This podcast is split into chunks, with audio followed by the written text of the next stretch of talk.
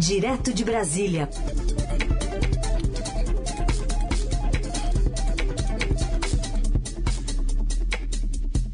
nesta semana com a participação do Felipe Frazão aqui conosco. Oi, Frazão, bom dia. Oi, Raíssen, bom dia para você, bom dia para os nossos melhores ouvintes da Eldorado. Uma ótima quinta-feira a todos. Bom, vamos começar falando sobre o sepultamento de Olavo de Carvalho, ainda muita repercussão da morte dele, o sepultamento que ocorreu nos Estados Unidos. Exatamente, Raíssen. Foi ontem o sepultamento do Olavo, né? Havia inclusive uma divergência de informação inicial. Parece que a família do Olavo queria um pouco mais de privacidade e chegou a circular inclusive a informação de que o corpo pudesse ser trazido ao Brasil para um enterro aqui no país. Mas, como a gente sabe, o clima causou muito mais polarização do que já existia, né? As manifestações, inclusive, de adversários políticos celebrando a morte do Olavo e os seus aliados, seus admiradores lamentando, enfim.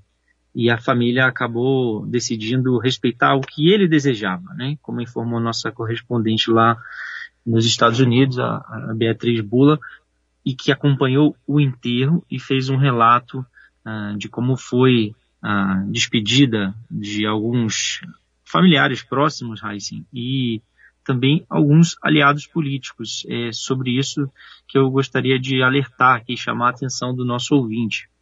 A cerimônia foi realizada por um padre católico, né, de uma igreja na Virgínia, no interior da Virgínia, em Pittsburgh, a cidade onde o Olavo morava, né, numa região de subúrbio, na periferia, e eles receberam alguns ícones da direita conservadora, Raíssa.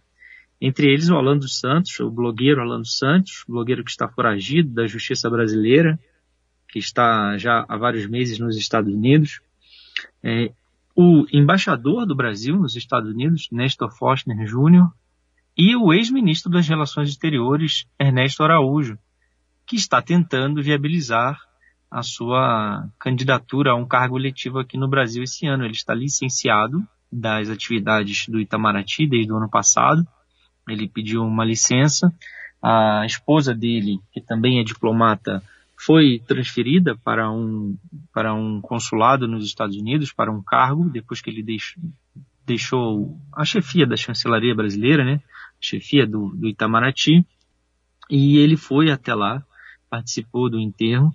Esses dois são dois dos diplomatas mais alinhados ideologicamente ao governo Jair Bolsonaro, são diplomatas de carreira, e começa a haver, inclusive, certas dúvidas sobre esses movimentos, principalmente do Nestor Forster, que ainda estava tentando se viabilizar, porque ele foi mantido no governo depois que o chanceler Ernesto Araújo, o ex-chanceler, saiu do governo, né, Raíssa? Ele foi mantido como embaixador nos Estados Unidos, em Washington, que é o posto mais prestigiado da diplomacia brasileira. Mas esses movimentos já começam a causar uma certa apreensão, inclusive no Itamaraty, sobre por que ele estaria fazendo isso nessa situação em que ele se encontra. Não houve só isso, ele também respeitando aí, né, dando com a justificativa de que estava realizando uma determinação presidencial, colocou a bandeira do Brasil a meio mastro na embaixada e divulgou uma carta, inclusive também nas redes sociais, falando sobre a trajetória de vida do Olavo de Carvalho. É uma movimentação, né, Raíssen, principalmente do Alan e principalmente do Ernesto Araújo, do ex-chanceler, que tem pretensões políticas, tem um grupo do qual faz parte também o Abraham Weintraub, o ex-ministro da Educação. Eles estão aliados com pretensões políticas. É uma movimentação sobre esse espólio do Olavo de Carvalho. E eles tinham nessa situação, principalmente o embaixador, essa justificativa que eu comentava, porque o presidente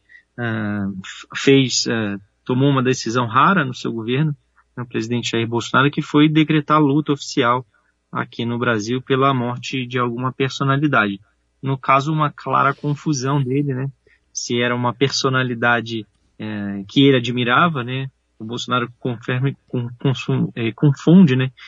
Alguém que é importante para o país, que teve uma obra de repercussão relevante, com as preferências pessoais dele.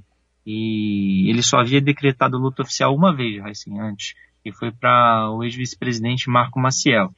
Pessoas relevantes da cultura, com muito mais repercussão nacional e internacional do que o Olavo, como João Gilberto, Elza Soares, até Marília Mendonça, que morreu tragicamente num acidente, né, aéreo, como a gente viu, comoveu o país. Ninguém mereceu qualquer homenagem da presidência da República. Muito bem, está aí, e esse spoiler aí, como disse o Frazão, agora começa a ser disputado, do Olavo de Carvalho. Outro assunto do dia, o ex-ministro Sérgio Moro está prometendo divulgar os salários que ele recebeu de uma consultoria americana, quer dizer, sentiu que realmente é a política, né? Ele entrou na política, acho que agora ele sabe disso, né? É, ele que resistia, né? Resistiu, disse que não. É, não só para entrar na política, assim como você está acentuando aqui para os nossos ouvintes, mas também resistiu a divulgar o salário, né? Sexta-feira passada a gente teve uma entrevista, conversamos com o Sérgio Moro, já inclusive falamos sobre isso essa semana, né, Raíssa? Repercussões dessa entrevista, das movimentações políticas do Moro.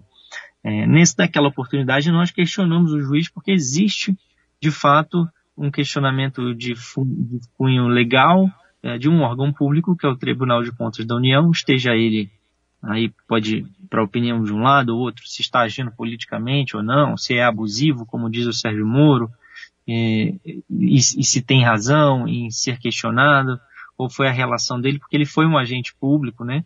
Enfim, e pode haver um conflito de interesses, existe essa fiscalização, essa margem de fiscalização legal do TCU. E nós então perguntamos se ele, por que não ele divulgar o salário? E ele resistiu, disse que não se curvaria aos abusos do TCU, continua dizendo isso, mas agora decidiu mudar, porque entrou na pauta uma espécie de pedido de CPI.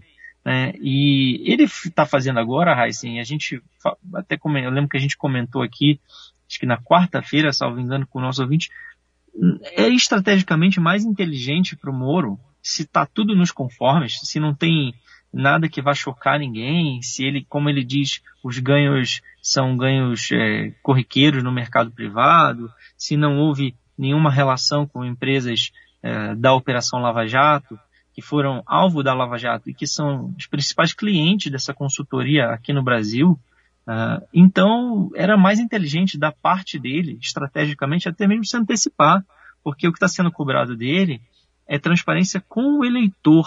Não é invasão de uma privacidade do juiz, mas há uma dúvida, uma questão de cunho público, que é o conflito de interesses, e ele sempre foi um juiz que teve essa marca na carreira dele, ele sempre foi transparente. Assim, a marca do judiciário brasileiro, a regra não escrita é que o processo judicial, em geral, está sob sigilo, quando não deveria estar. Embora haja dados públicos, a maioria, se você tentar acessar, o nosso ouvinte, qualquer cidadão brasileiro quiser consultar um processo, vai ter dificuldade, não vai ter acesso a todo o processo, as informações são muito limitadas. E Sérgio Moro, enquanto juiz da 13ª Vara de Curitiba, juiz da Operação Lava Jato na primeira instância, ele quebrou isso, ele usou como regra o que está na lei e deu ampla publicidade aos processos. Era a transparência que ele pregava. Agora, ele não estava agindo com transparência, e isso estava virando um questionamento político para ele muito forte. E agora ele parece que entendeu isso, vai dizer quanto ganha. Ele prometeu para amanhã, gente, prometeu para publicar amanhã nas redes sociais, divulgar exatamente quanto ganhou nesse contrato, que ganhos ele auferiu, e parece que agora ele entendeu, ele entendeu que isso pode, inclusive, repercutir positivamente para ele. Vai querer sair como o cara transparentão da coisa, que vai divulgar seus salários e tudo mais. Mas ele poderia ter evitado essa semana mais intensa de desgaste, pelo menos, se tivesse feito esse movimento antes. E esse movimento, sobretudo, pressionado por uma aliança do PT com o Centrão, com o governo Bolsonaro, que estavam ameaçando dar sequência a um pedido de CPI, né, Raíssa? É isso, né, porque havia essa possibilidade dessa união, né? Agora, o curioso, né, o Tribunal de Contas da União, ele, embora tenha esse nome de tribunal, ele não é um tribunal, ele é um órgão auxiliar do Legislativo, mas é curioso, né, um ex-juiz atacando um Tribunal de Contas da União, né, Frazão? É, chama a atenção, né, como as coisas se invertem, e a gente procura trazer aqui para o nosso ouvinte essas situações, né, as contradições, né, assim, a mudança de posicionamento histórico das pessoas. Ele hoje é um político, né, um ex-juiz, e ele se vê acossado por um processo, por um tribunal, aí acusa o tribunal de perseguição, de abuso, de interesses políticos. Se a gente voltar no passado, parece que era justamente o que faziam com ele, né, na Lava Jato. Cansaram de apontar isso com ele também, e de fato você lembrou muito bem, Tribunal de Contas da União é um órgão auxiliar do Poder Legislativo, mas uma das atribuições dele é essa, verificar, assim como existem outros órgãos administrativos, né, administrativamente no Poder Executivo, um exemplo deles é a Controladoria Geral da União, verificar o conflito de interesses, e se algum funcionário público, servidor, ou inclusive ex-servidor, quando passa a iniciativa privada, está levando informações privilegiadas, está levando algum tipo de benefício para a função que ele vai exercer na iniciativa privada. É aí, nesse campo, que se insere essa questão sobre a remuneração e o trabalho do ex-juiz Sérgio Moro, porque ele foi trabalhar para empresas, para uma empresa que tinha como cliente outras empresas que foram alvo da atuação dele como juiz e como ministro também, né? A gente tem que lembrar aqui que o Poder Executivo Federal participou, de alguma forma, dos acordos de leniência da Lava Jato. A União participa desses acordos, assim como o TCU, e também a Polícia Federal, que executava as operações, ela é um órgão vinculado ao Ministério da Justiça. E a análise política direto de Brasília com o Felipe Frazão. Agora, para falar da relação entre o ex-presidente Lula e a ex-presidente Dilma, qual é o estágio dessa relação, em Frazão, que muito se fala dela? O Lula, ontem, Heisen, começou a mostrar o que ele deve fazer com a Dilma na campanha, né? Nessa pré-campanha que ele ainda está, como outros pré-candidatos, começou a demonstrar que ele vai se desvencilhar dela completamente. O governo da Dilma não foi um bom governo, não é um governo que guarde, pelo qual o eleitor brasileiro guarde boas memórias, em geral. Foi um governo com muita dificuldade, sobretudo econômica, afetou muito o país. E, bom, ontem ele deixou um pouco claro, porque havia já em algumas instâncias do PT, algumas autoridades, alguns dos capas pretas, né? Capas pretas era um termo muito usado no PT antigamente, Heisen, na época da fundação do partido. É um termo que remete aos seus dirigentes, e eles tinham alguma divergência, inclusive militantes atacavam, brigavam publicamente com alguns deles, que diziam que a Dilma, queriam deixá-la literalmente de lado, né, da campanha eleitoral. Um deles foi o Quaquau, que foi prefeito de Maricá e comanda no Rio de Janeiro o diretório, que falou que a Dilma não tinha nenhuma relevância para a eleição, já dando sinais de que ela não deveria ter muito protagonismo na campanha desse ano. E houve depois também um certo imbróglio quando a Dilma não foi convidada para aquele jantar aí em São Paulo, que reuniu Lula e Alckmin pela primeira vez, do grupo de advogados Prerrogativas, a Dilma foi esquecida. Então, houve também mais um probleminha ali. Olha, todo mundo foi ficando nítido, né, que a Dilma não teria um grande lugar na campanha. E ontem o Lula deixou claro, foi questionado numa entrevista se ele pretendia contar com ela no novo governo ou não, qual era a pretensão dele, qual seria o papel da Dilma na campanha. e sobretudo em uma eventual vitória do Lula, né? E ele disse literalmente que tem gente nova no pedaço, que o tempo passou, e fez um afago na Dilma, né, dizendo que tem muito respeito, muito carinho por ela, mas veja, Heisen, foi uma fala dura do Lula em relação à Dilma. Ele fez uma crítica direta a ela, disse que ela é uma pessoa tecnicamente inatacável, muito competente, porém deixou claro que ele não quer contar com ela no novo governo e sobretudo na campanha. Segundo o Lula, ela erra na política, ela não tem jogo de cintura, ela não tem a paciência que a política exige para conversar com pessoas com quem ela não gosta ou que estão com um discurso, um ponto de vista contrário ao dela, e que o PT cometeu também muitos equívocos a pressionar demais a ex-presidente Dilma Rousseff, que de fato até agora está sumida, né? Não está participando das articulações do Lula. Agora a gente vê que o Lula de fato não pretende contar com ela e não pretende mudar esse quadro. Ele deixou isso muito evidente ontem nessa entrevista. E uma mudança também, Heisen, que eu acho que a gente precisa lembrar em relação à campanha do Lula e do PT, essa desistência, né, do pedido de CPI do Sérgio Moro, que estava sendo articulada pelo Paulo Teixeira, o deputado do PT, e ontem também a Gleise Hoffman, a presidente do PT, já deixou claro que ela acha que não tem necessidade, já houve um recuo, que ela acha que não é necessário um CPI para acessar essas informações sobre esse potencial conflito de interesses do Moro. O Moro já veio a público dizendo que vai divulgar, tudo para arrefecer. De certa forma, tem gente interpretando, Heisen, que ali houve uma aliança, né? Acabou se aliando o governo Bolsonaro e o PT, e que isso não foi bom para o Lula. Eu acrescentaria, o Lula estaria, né, fazendo, se esse movimento se concretizasse, se isso de fato não houvesse essa desistência do PT, inclusive a área jurídica do partido acha que não há justificativa legal para uma CPI nesse caso, né, que a consultoria jurídica do PT, que foi acionada aí pelos parlamentares, não deu sinal verde para isso. Para além disso, Lula estaria dando um palco político para o Moro, e a briga que interessa ao Lula é com o Bolsonaro direto. Então, enquanto o Moro, ao Sérgio Moro, interessa mostrar que ele é o adversário correto para derrotar o Lula nesse momento.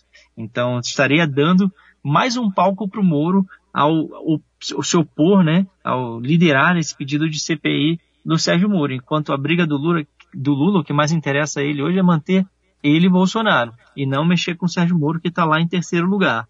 E ele já tinha feito isso, né? Já tinha, na minha visão, cometido um erro, que era dar esse palanque, chamar o Moro para o debate, quando ele xingou, ofendeu, né? Melhor dizendo, o Moro na semana passada, dizendo que ele era um canalha, que a Operação Lava Jato era uma quadrilha, e o Moro aí veio com tudo nas redes sociais, rebateu, dizendo que canalha era o Lula, que tinha roubado o país e tudo mais.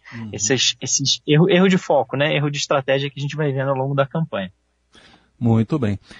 Essas declarações que foram dadas aí sobre a ex-presidente Dilma pelo ex-presidente Lula à Rádio CBN.